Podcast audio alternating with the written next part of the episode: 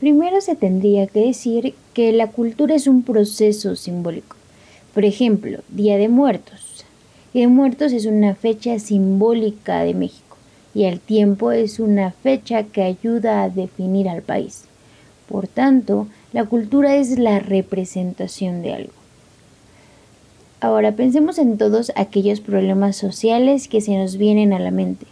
La falta de integridad social, la dinámica social, la estructura social. Pero no solo es eso.